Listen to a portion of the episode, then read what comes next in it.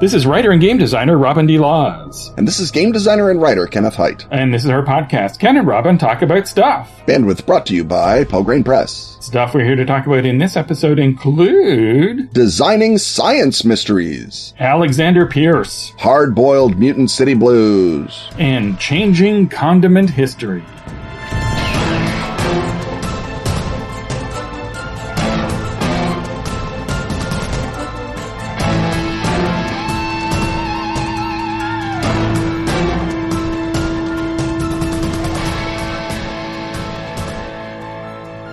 Robin is known for his stylish convention shirts. But you know who's really stylish? Who's that, Robin? Lumberjacks and bears in the Yukon. Mm, So say our friends at Atlas Games in the form of their new game, Yukon Salon, a quick, humorous, and family friendly card game that comes in a tin. oh yeah, that's the one where you're a stylist in the frozen north and your clients are bears and lumberjacks. Hairdo cards rotate, so they're beards for the lumberjacks or hairstyles for the bears. You match each style in your repertoire to just the right client and roll to see if they like it. If you fail, you make outrageous claims to get a bonus and keep them from walking out. Bears have hair, lumberjacks have beards, and they both need your help. Yukon Salon is available now, so take your place at the frontier of style today. You can learn more at atlas-games.com. Or follow the link in the show notes.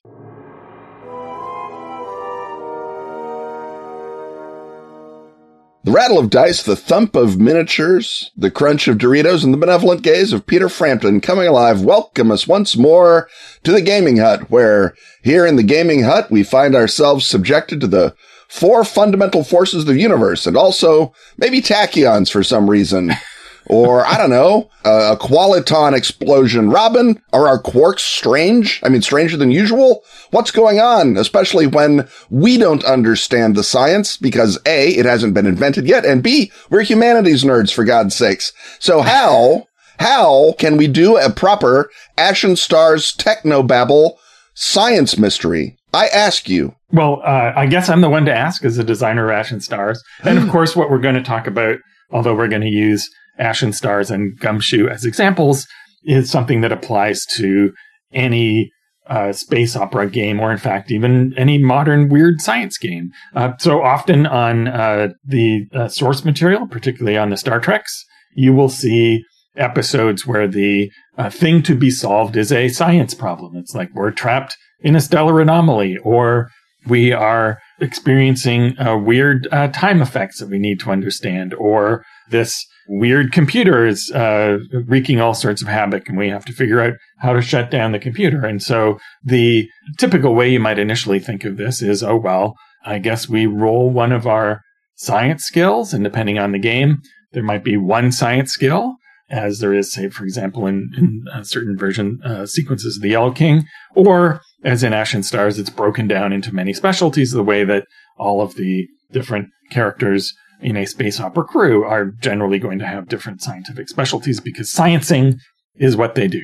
So you might think, well, they just use their science ability and that solves the problem. But that is uh, somewhat anticlimactic. So how, what do we do? What do we look at in terms of making this an actual uh, mystery with suspense to it and questions to answer and places to go and things to do? And the answer is as you would in a more typical mystery, like where you're trying to figure out who's committed a crime or uh, track down someone who's gone missing or uh, you know the, the, many more obvious things that we think of as mysteries. The answer is uh, the mystery is laid out in a series of stages.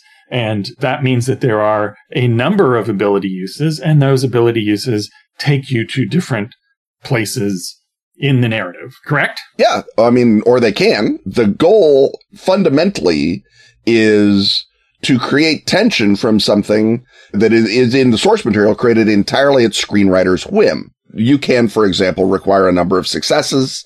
As uh, you mentioned, you can require a specific uh, sequence of activities, but it all comes down to, in this case, designer's whim. The, the, the natural conflict that's happening, the natural conflict is one that because the science itself is either fuzzy or non-existent or badly understood, that solution, which seems to be the key to the episode, is turned arbitrarily. And when that is the only thing in the episode is, oh, cross circuit to A or refibrillate the warp drive or backward deflector shields it or whatever, that's unsatisfying. And so the real secret to this is not necessarily the sequence of rolls or when they have to occur, but what's going on? What does this, the weird anomaly cause to happen or what is also happening at the same time as the weird anomaly that the weird anomaly is distracting you from? And so the real problem may be that your, your first officer is being hunted by uh, their vengeful, um, uh, son who wants to kill them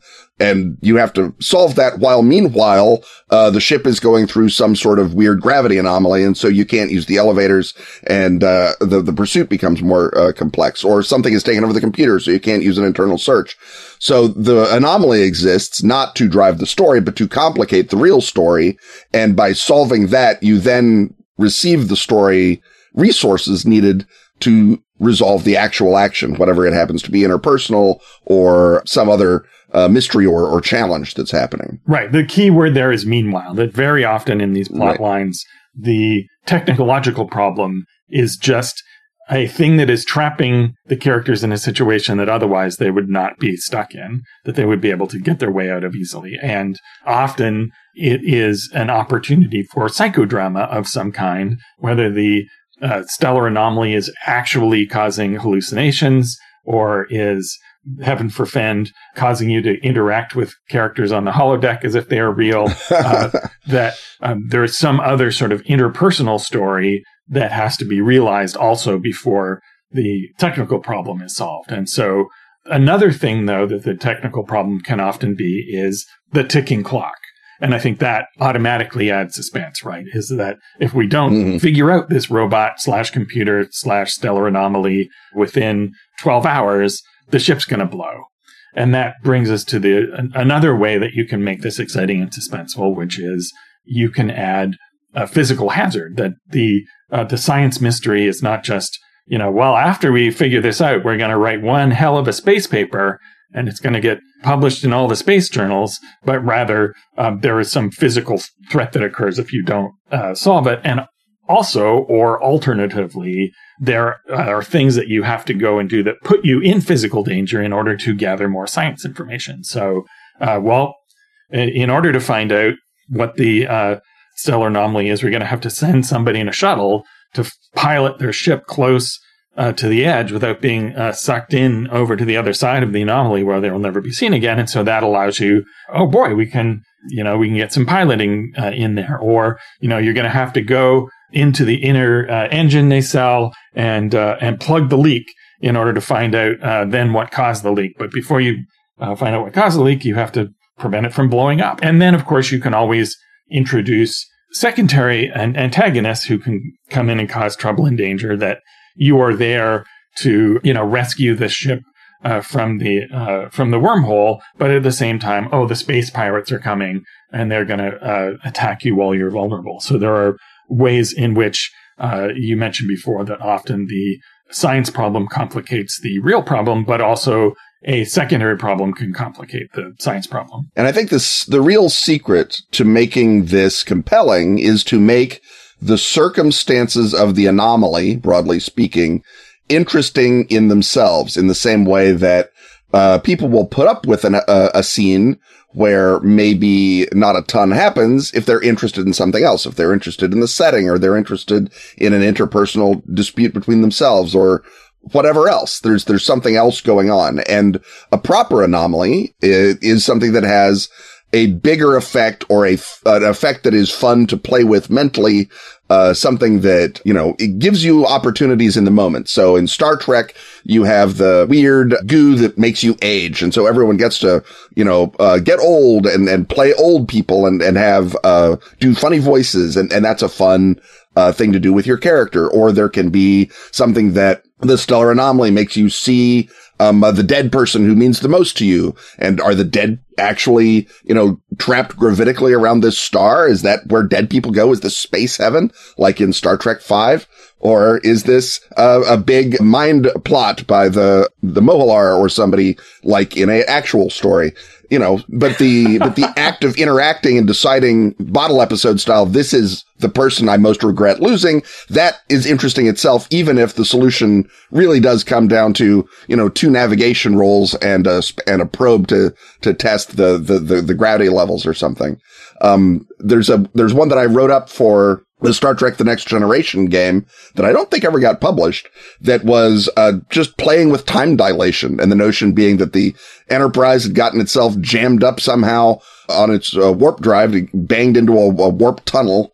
And so parts of the ship continued to accelerate at faster than the speed of light, but the rest of the ship was stuck in sublight. And so you started having you know, things that happened that uh, no longer had simultaneity with the bridge. And so you would have two sets of characters that both have to solve it, but they have to solve it while solving the time lag problem and some other stuff. And so that's just a fun philosophical concept to play with is what is simultaneity? And if you think you can uh, have enough of a handle on it to deal with the uh, with with the player or character whose job is to know all about physics, then you can just create enough fun out of a uh, wild anomalous happening that the one role that basically solves it isn't an anticlimax because the story was not about climax. It was about technically, you know, tourism or having some other kind of fun than, you know, suspense or, or story building fun. Although I susp- I advise you should always have a story just in case people aren't as fond of time dilation as you thought they were. And another thing that you can do is have rather than you are solving a science problem, you have some other problem that you solve by figuring out the science. And this enables you to throw in a sort of a, a, Chekhov's fact, uh, where early on the uh, characters observe something that uh, they don't necessarily, that is just, oh, here's an interesting uh, thing that we've seen on our survey mission. So, for example, you might uh, realize that the uh, giant unicellular uh, bacteria on this planet seem to be behaving in some sort of hive mind uh, kind of fashion. And then uh, later, as you go along, you get more interested in the fact that there are, you know, there's this sinister autocrat on the planet who is uh, crushing people under her stiletto heel. And then you realize ideally by having the players figure out that this is something they can do rather than just having the result of the roll tell you how to solve the problem. Oh, wait a minute. What if we can marshal the uh, behavior of these uh, giant single celled organisms who act in concert? What if we can use them to bash down the uh, drawbridge of the uh, castle or uh, knock the space autocrat off of her space pedestal. That's not so much a, a, story where the anomaly is the center, but it's where you have the anomaly in your hip pocket. So the real challenge is how do you outmaneuver this more powerful enemy ship? Oh, look at that. There's an ion storm. We can use that to shield us, or we can use that. And the, yeah, it makes it more dangerous because it's an ion storm, but we can use it to equalize the situation. And that gives you a possibility of again, as you suggest, spotlight time for the character who actually thinks it up as opposed to you, the GM who feeds it to the players. And then that's something that I think you should always be thinking of in terms of these sorts of anomaly stories is since they're completely arbitrary and since they're all nonsense, use them to highlight or spotlight either a player who doesn't get a lot of spotlight time or whose uh, you know thing that they wanted to do is science-ness. They're maybe they're playing the science officer, or they put more points into the science skills than uh, other players, so it's sort of their niche, and it gives them an opportunity to uh, use that niche as opposed to the more standard, you know, ray guns ability that everybody uses all the time. And you could also uh, look at your uh, your science news feed wherever you get your science news and see uh, some new interesting technological development and uh, find a way to extrapolate that forward and add some technobabble to disguise it as a, a, thing that they don't know about in the 25th century or whatever century it is, and wrap your story around that and use inspiration uh, from that to then come up with your uh, cool uh, story hook. Well, I think I'm detecting a canon anomaly on the other side of this commercial, so I think we better uh, get in the shuttle and uh, fly on over and, and see exactly what it might be.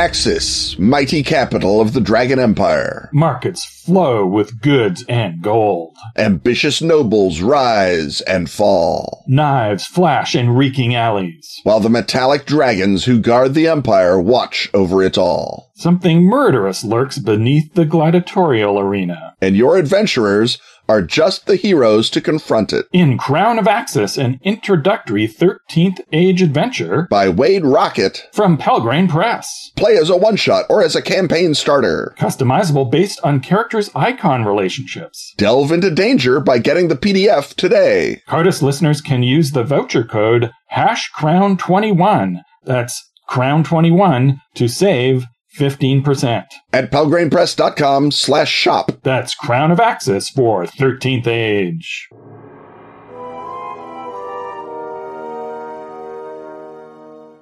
The mugshot of the Kookaburra and the Tasmanian Devil in the interrogation room tell us that we've once more unfurled the crime blotter. But it's not just any old crime blotter because uh, due to a request from beloved Patreon backer tenant Reed, we are going to look at a story that happens in Australia, the story of Alexander Pierce. And Ken, like many crime blotter stories, uh, this one gets a little bit grim. Yeah, it's it's as though it's the crime blotter, not the fun kittens blotter. Why do we have a fun kittens blotter, Robin? Well, the, you have to remember to change the fun kittens blotter a lot, which is why yeah. you don't see it a lot on the show. Exactly. So Alexander Pierce was born in 1790 in County Monaghan, Ireland, and uh, in uh, 1819 he got into a spot of trouble. He was arrested for stealing six pairs of shoes.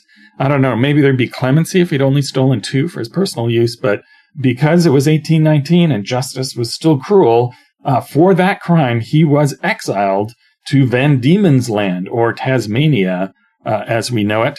And uh, Ken, this is, I think, where you can pick the story up. Right. He's dumped off in Tasmania and continues, perhaps unsurprisingly, to not accept the authority over him.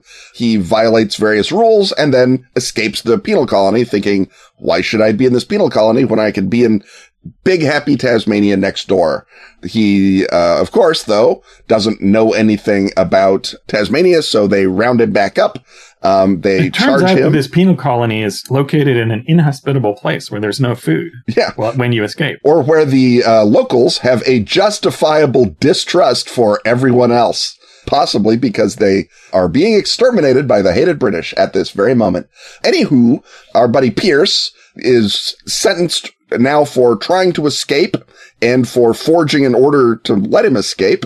So double, double tap on him and he goes off to a new penal colony, which is in Macquarie Harbor and it's called Sarah Island and it's a bad place. And of course, what he does is escape again. The, apparently it does not occur to the British that just putting you on a desolate island counts as a wall. So right.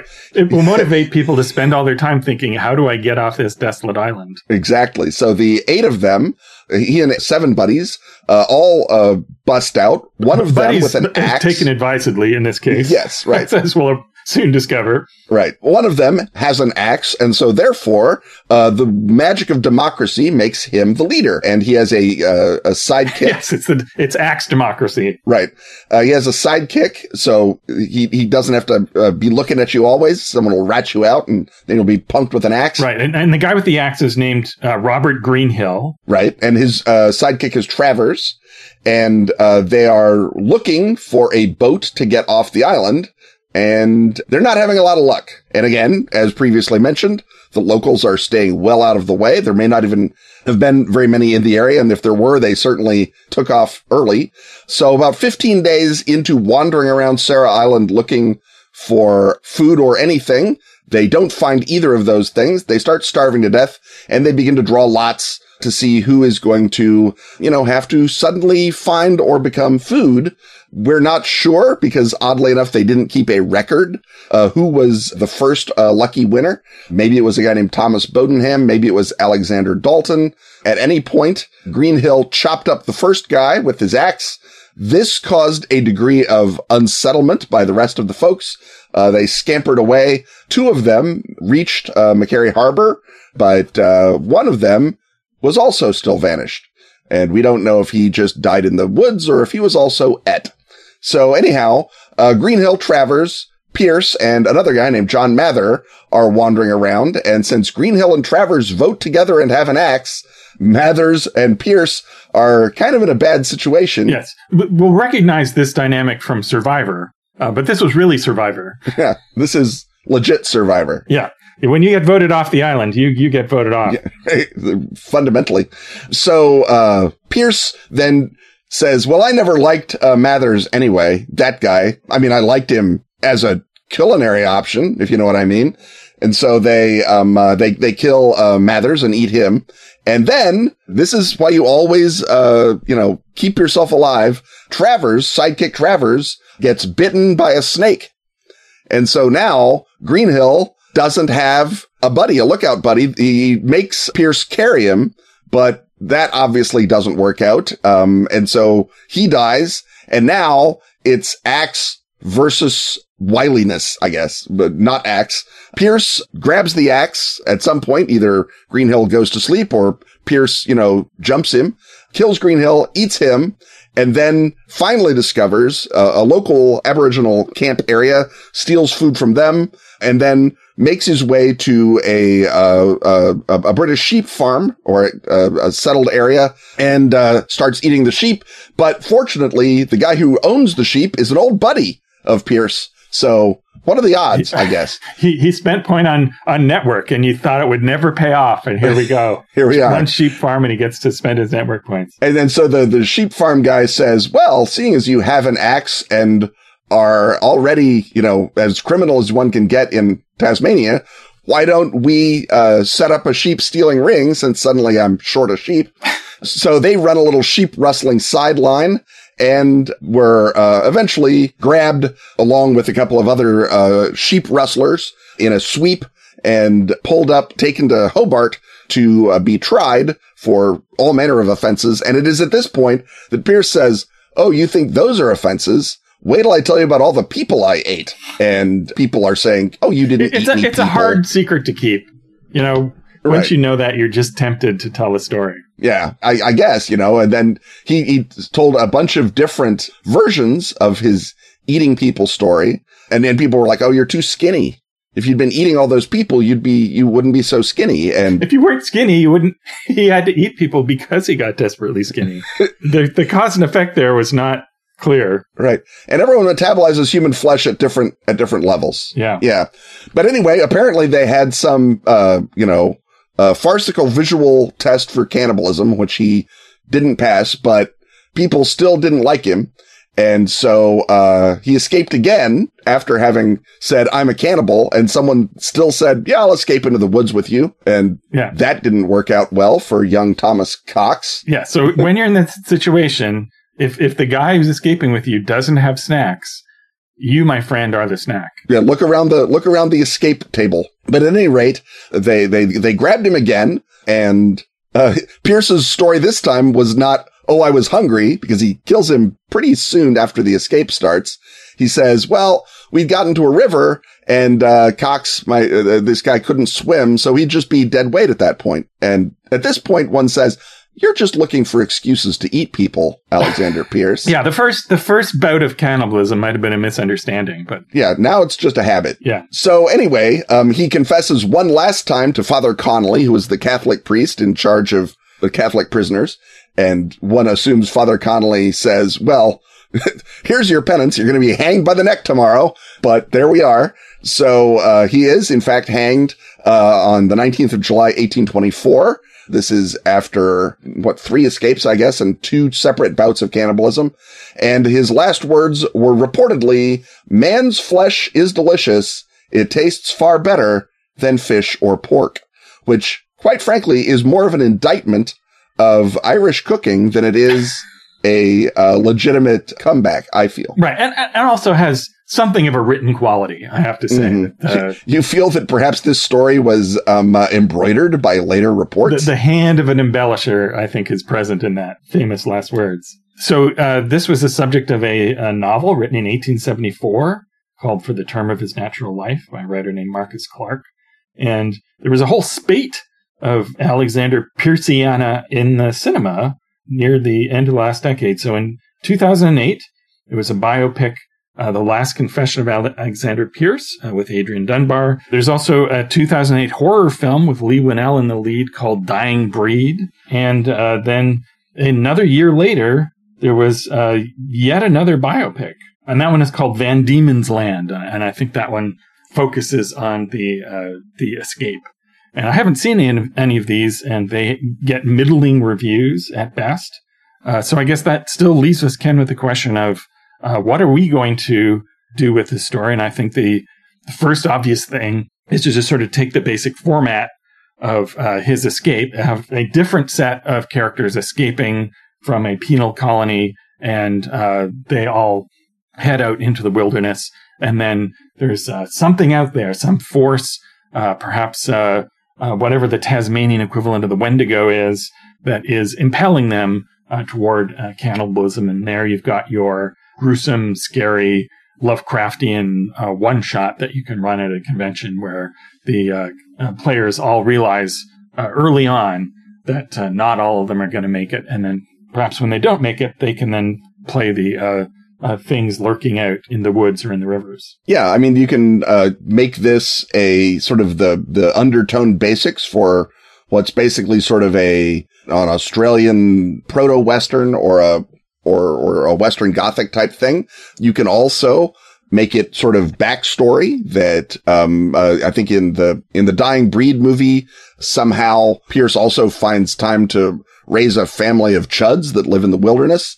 I, I don't know if you want to have that, but you can certainly have a cannibal spirit like whatever a Tasmanian Wendigo is that, uh, exists out there and, uh, possessed Pierce and was uh, given life by him and then sort of still sticks around and is uh, connected to a to some sort of cannibal cult or, or cannibal activity. You can also, of course, have just the, the, the necessity, you know, make this sort of a, a plot coupon where the ritual that you need involves, you know, the bones of someone who is cannibalized and you know that this guy was, you know, cannibalizing people in Tasmania. So you can go to Tasmania and find, you know, one of the grave sites through your magical and occult means. And of course, when you do that, there's going to be ghosts and, and monsters and angry dreamtime spirits who hate that you're there. Uh, for so many good reasons, um, coming after you. And you either have to defeat or placate them in order to get the bones for the next stage of whatever your magic ritual is. So it can be a set piece as opposed to the sort of core of a, of a story, right? Right. And I guess a version that does this that is not quite so horrible to the player characters and preserves their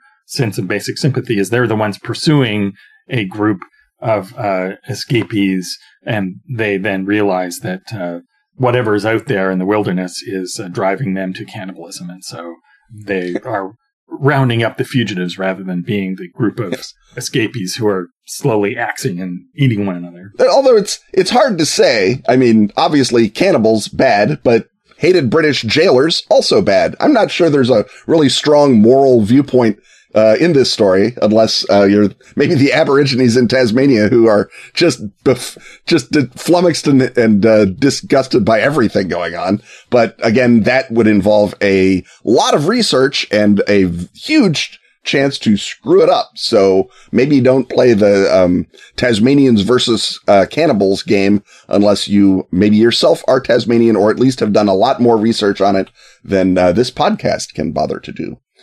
And I should uh, mention that I misspoke earlier. They did not escape onto Sarah Island, which is a desolate spit of rock. They were taken to Macquarie Harbor to do convict labor and escape from there. So they were loose somewhere in the middle of Tasmania. So don't send your people to Sarah Island. Send them to some random spot in the middle of Tasmania that's probably got a shopping mall on it now. Well, we've got a, a number of possible uh, scenarios out of that, all obviously horror because cannibalism. uh-huh. uh, so I think it's uh, time for us to uh, safely travel this river uh, where both of us have an axe and neither of us are hungry and see what lies on the other side.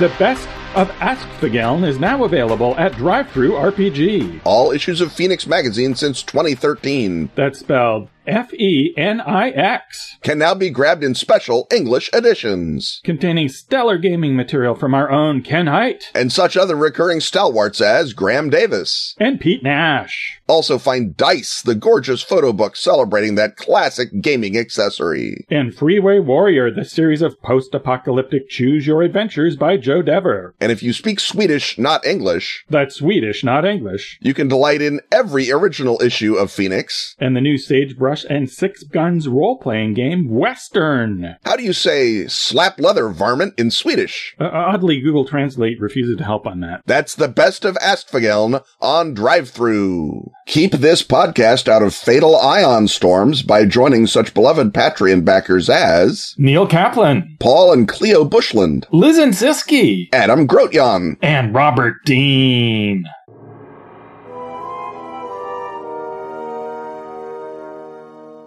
It's time once again to ask Ken and Robin. So let's ask Ken and Robin. Beloved Patreon backer Kaiju Thulhu asks Ken and Robin, any advice for running hard-boiled Mutant City Blues PIs in the 30s? Robin, do you have any advice or is that sort of, um, extend your arms, fall gently backward into the Ur narrative of hard-boiled PIs?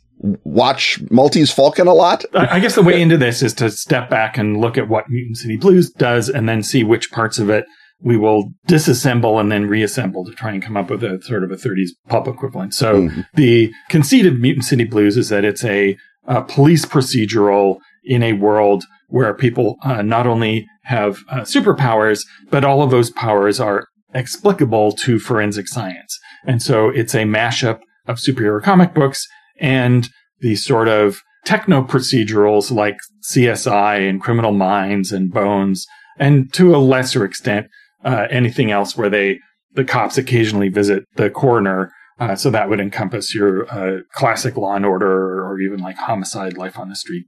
And the uh, question then is, if you are looking to do 30s uh, hard-boiled uh, detective stories, what do those do and what do those need? To which the modern procedural TV shows are irrelevant. And the number one thing there is uh, forensics. So that's very baked into the entire concept of Mutant City Blues. You've got the Quade diagram that shows you the relationships between all the different powers, how they're genetically related, and therefore someone who has a webbing power doesn't also probably have a fire projection power because they're too far away on the genome. Well, all of that goes out the window for a couple of reasons in a hard-boiled 30 story. First of those, of course, is that uh, forensics was not nearly so uh, developed back then. Uh, you could still sort of make kind of imaginary pulpy forensics if you wanted to, but that is also not really part of the spirit of hard-boiled detective fiction in which there may occasionally be a reference to ballistics or uh, to matching footprints or tire prints or sometimes fingerprints. Or the killer was left-handed, that kind of thing? Yeah, but even the uh, sort of the emphasis on uh, forensics in uh, policiers didn't, doesn't really come around until the post-war period, where uh, Jack Webb starts uh, introducing that to the public consciousness. So, Ken, the way that people solve mysteries in hardboiled detective fiction is They get beat up a lot. Or sometimes they beat other people up a lot. It's uh, a series of fundamentally refusing to take, I'm not talking to you for an answer until enough people have beaten you up that you have either zeroed in on who the actual killer is by dint of everyone sort of uh, dialogue while while punching you, or the person who actually did the killing is the person who's ordering the most uh, attacks on you, and you narrow it down that way. That, that's sort of the Chandler versus Hammett system in a nutshell. The degree of actual detection that occurs in a hard-boiled story is generally pretty minimal. right. And sometimes you go around and you're not physically beaten, you're just verbally lashed. Right. Yes. Right. You're sent packing. Right. And sometimes you're smarter and wittier than the people you're talking to. Uh, sometimes the uh, people are smarter and wittier than you. Usually those people are, are dames. Mhm. Uh, this brings a, a, bunch of other questions into focus. So mainly, uh, this is about plotting around talking to people until finally uh, someone spills the beans, or having been beaten, you then uh, realize what's what's going on. Uh, and so it's primarily about navigating a world of corrupt people who know each other and unweaving their interlocking relationships until you figure out uh, who killed who. And famously, sometimes, as in Chandler's The Big Sleep, he doesn't necessarily bother to figure out who killed everybody. Yeah. And that comes up when someone tries to adapt the screenplay version of it. And also, the thing about the hardboiled is you're alone. You're a uh, a white knight walking down the, the mean streets without getting them on you, and this implies uh, either a small cast of characters or even like a one to one situation, and one which I think we're suggesting also that you are uh, kind of vulnerable to uh, the corruption, both spiritually and physically, i.e., you get beat up a lot. So mm-hmm. that might, I think, make us want to constrain the set of uh, mutant powers so that there may be other people who have uh, flame powers and super strength, but maybe you've got fast healing That'd be a good one to have. Mm-hmm. That's helpful. That would really fit the genre. But you have a more that the, the section of the Quade diagram is sort of hived off so that you are uh, still alone and, and, vulnerable, and even less of a, a superhero than the low-powered uh, heroes you get in regular uh, Mutant City Blues. I, I think you should maybe think about dialing it back so that you know people have got one superpower, or at least the, the, the, the characters do that, you know, oh, I'm, I've got, uh, the, the keen vision. I've got the, you know, uh, fast healing. You know, I'm super strong. And that way you're, you still have only a few basic roads to go down and you can always be, you know, trumped by either a gun or by a more powerful uh, super. So, you know, the, the guy with super strength is great, but the guy with, uh, heat vision is still gonna, you know, be able to, you know, beat them up if, if that's what they need to do.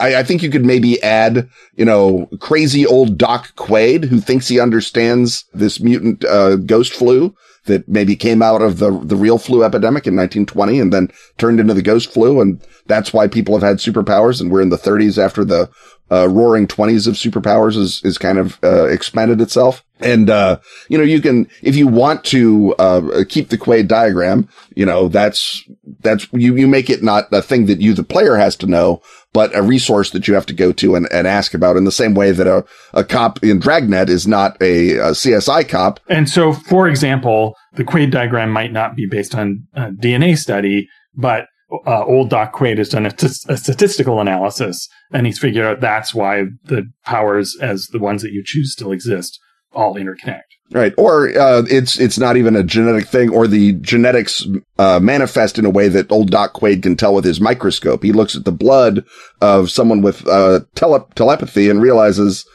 that he's never seen the little, uh, webbincules in that blood. So he assumes, you know, based on his, uh, data that, you know, uh, telepathy, uh, platelets eat webbincules. And so you, you can't have both in the same body or whatever it is. And I think the other thing that you want to emphasize is that uh, the power of being rich is still the greatest superpower in a hardboiled universe. Right. And that the rich people controlled the powered people. Uh, you know, it's a pretty good life as a superpowered henchman uh, to a corrupt mob boss or uh, the person who uh, runs uh, the newspaper and controls the police department.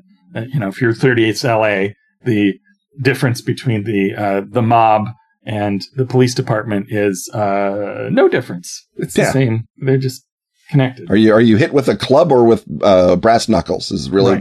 the it's a cuisine question. Yes, or or a super claw. Right, as as the case may be, which might be either. So I think that's basically it. That you uh, very lightly salt superpowers into something that still remains predominantly a hard boiled or later on film noir uh, universe, and it's still about uh, money and desire and corruption, and that uh, having superpowers just makes all of those things uh, slightly worse. Yeah, in the in the great tradition of power generally. And I think uh, at this point we will seize the power to end this segment and head along to our final segment of this podcast.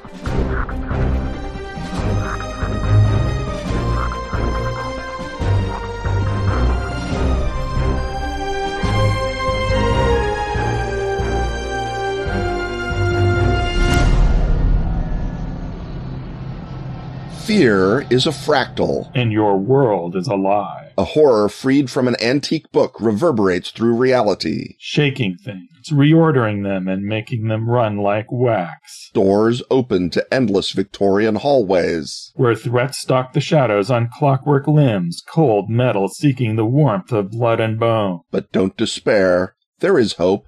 A king waits for us. And Impossible Landscapes, the first campaign for Delta Green, the role playing game, waits for you. In PDF now, hardback in May. Twice as big a book as Arc Dream planned. Those naive fools. Hailed as one of the best RPG campaigns ever made. And a masterpiece of surreal horror. While your mind is broken and battered by Impossible Landscapes. Also sees the bonus new release Delta Green Static Protocol which reorganizes the intricate timeline that precedes the main action of Impossible landscapes and entries that an ambitious handler can sprinkle in front of players to lure them deeper and deeper into research, God help them. That's Impossible Landscapes and its companion Static Protocol. Both from the freshly shattered collective psyches of Arc Dream Publishing.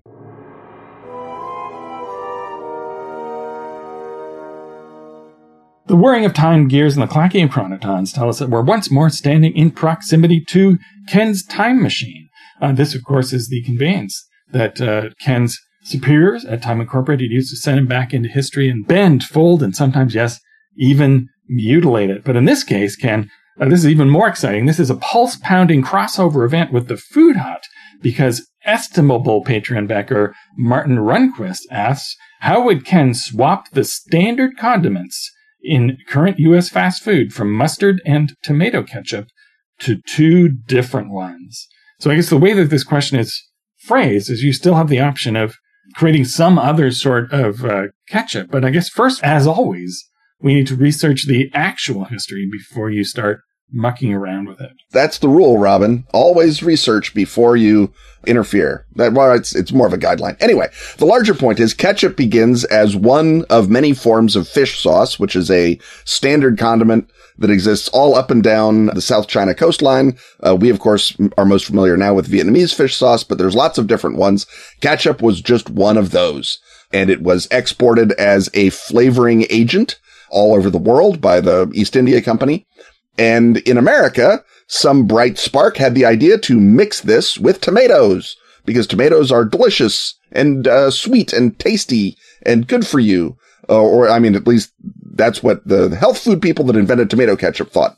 So the first uh, American tomato ketchup, which is the first known tomato ketchup, is uh, already brewed up by 1812. There are recipes for it. There is a national ketchup brand, Yerkes, uh, that exists by 1837. And in Heinz, a brilliant marketer and not a bad, I guess, food chemist in Pittsburgh named uh, H.J. Heinz comes up with Heinz ketchup and his innovation is to sell it in glass bottles. Before then, ketchup was sold in brown bottles so that if it had gone off or looked terrible, you couldn't tell. But Heinz sold it in bright, clear glass bottles so that you know, once your ketchup was no longer red, uh, you just wouldn't buy it. And that is the thing that gave Heinz the leg up and gave him the national market. And that happens in 1876 in 1910. Now, he also thickens right. uh, the ketchup, right? So but he, but he does that. He, he does that as a result of a FDA crackdown on benzoates, which are common preservatives. And the FDA thinks maybe drinking, you know, a couple of tablespoons of benzoate is bad for you. And so they're saying you can't be using benzoate. So Heinz thickens uh, the ketchup up by adding basically more tomatoes and then adding vinegar to basically make the tomatoes themselves the preserving agent. And that is done uh, in 1910. And that's sort of the new formula of Heinz ketchup that's based on uh, bacteriological research done by a, a woman who immigrated to America from Stratford, Ontario with her family as a baby named Catherine Bitting. And she worked as a bacteriologist and food uh, chemist for the USDA, the Department of Agriculture.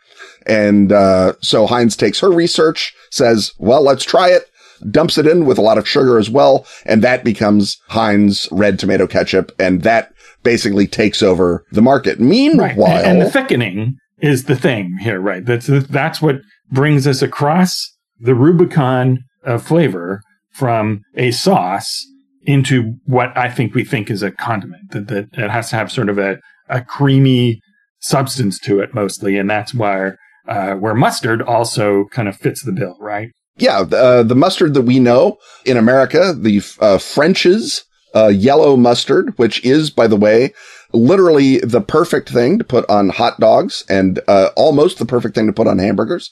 Uh, mustard, of course, goes all the way back to Roman times. The, the Romans spread mustard to from end to end of their empire.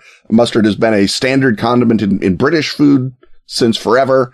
In America, the sort of name brand mustards begin in 1852 with the premium mustard mills of Chicago, Illinois, uh, which becomes Plochman's in 1882. There's another brand of mustard that's uh, the oldest brand on the market called Gulden's. Gulden's is a brown mustard. French's is founded in 1884 and they uh, come up with something called cream salad mustard, which is milder than regular mustard. It's creamier than regular mustard, once more going to your point, and it adds turmeric to make it yellow. So it is creamy, mild, and yellow, and that is American hot dog mustard. They sell it at the World's Fair in St. Louis. It's sold in a in a carton with a little paddle for you to, to stir it up with. And they figure out uh, maybe we should bottle it in 1915. There's a national advertising campaign in 1926 that turns it into America's favorite mustard. So those are those are the two condiments that Martin Rund- Rundquist wishes us to replace. Now, I am happy, Robin, as a just a side note, to replace ketchup all day, every day. But uh, yellow mustard, I feel a great deal of, of paternal affection for. So, well, I, am a ketchup fan, and uh, uh, a regular yellow mustard is is uh, not exciting to me. So, not excited. Between both of us on this podcast, we view this mission as one of those essentially sinister missions that I'm sure we'll have to undo. But as a thought experiment, as a thought experiment. So the question is, what do we replace those things with? Because again, mustard is such a standard part of English cuisine that jolting it out of its position in American cuisine requires a, a sharper knock. And I think that one possibility would have to be that we replace it with horseradish that mustard becomes an English thing, like tea. Maybe the, you know, British East India Company also has got the monopoly on mustard. And so uh, it becomes patriotic to eat horseradish instead of mustard. Washington and Jefferson both grew horseradish. And as it happens, our friend Mr. Heinz first bottled horseradish sauce. That was his first bottled condiment. And that was bottled in, uh, that, that was the, began in the 1850s and it had become a regional brand all over the middle Atlantic states by 1869. So bottled horseradish is almost heading to America's condiment status anyway. But of course, Heinz gets distracted by the fact that, oh, look, ketchup. So there's a couple of, of weak points in, in the Heinz story. First of all, Catherine Bitting, her family might have oh, I don't know, received a mysterious bequest and never moved out of Ontario. And so she grows up a happy chemist in Ontario and never uh, does any research on tomato ketchup. Right. So, and, and, by that, you mean like money rather than being sent on a quest to find bees. Well, the money is in payment for finding bees, Robin. I'm right. not sure what that's how Probably it works she'll in Canada. go into the honey business, right? Yeah. She could have made a mark in any business, I feel. But in this in this version, she does not make a mark in the ketchup business. The benzoate scare basically drives ketchup off the market. And so you are left then with the umami sweet hole uh, that is ketchup has to be filled by something. Another weak spot is that Heinz himself goes bankrupt in 1875, thanks to the crash of 1873. Uh, his brothers loan him money to restart his company, and ketchup is the first product that he makes after that. So if Heinz never gets that loan, or if he, um, uh, for some other reason is forced to uh, get out of the business and sell his horseradish line to another company, then again, you've knocked ketchup off its pins. But the question is, what replaces ketchup? And the answer has to be some form of hideous brown sauce. That is the other thing that, that, uh, that fits that palate spot. So A1 sauce is invented in England in 1824. It's marketed in 1831 across Britain after the guy who invents it discovers people are selling it in restaurants without asking him. It's imported into the United States in 1906. So right around the same time that ketchup blows up thanks to the Bitting method. Lea & Perrins, of course, makes Worcestershire sauce. You can imagine a thicker, creamier Worcestershire sauce that's been imported into America since 1839 and HP sauce the brownest of the brown sauces is invented at some point in the 1870s. and patented in 1895. And so that's another possibility that we simply borrow uh, HP sauce from our friends across the pond and eat that garbage on everything. So but it would have to be again thickened in some way, made Yeah. creamy. yeah, I mean, uh, uh, this I feel uh, Americans are capable of doing Right. is is thickening and creaming things. Be, because I think there's something that there's a there's an elephant in the room, as it were, and that is the your mayonnaise, hmm your aioli, which of course is uh, mayonnaise with delicious uh, garlic in it, or even what's happening now is the uh, it looks like there may be a new condiment rising in America, and that of course is ranch, and a ranch mayo, a creamier uh, thing with ranch flavorings, also has that sort of umami, that tangy bit, and uh, it seems to me that as a time traveler, you're being somewhat fastidious here, where you could, uh, in fact, brute force this and take a barrel of thickened, creamy ranch dressing to Heinz or to, I don't know, perhaps some worthy Chicagoan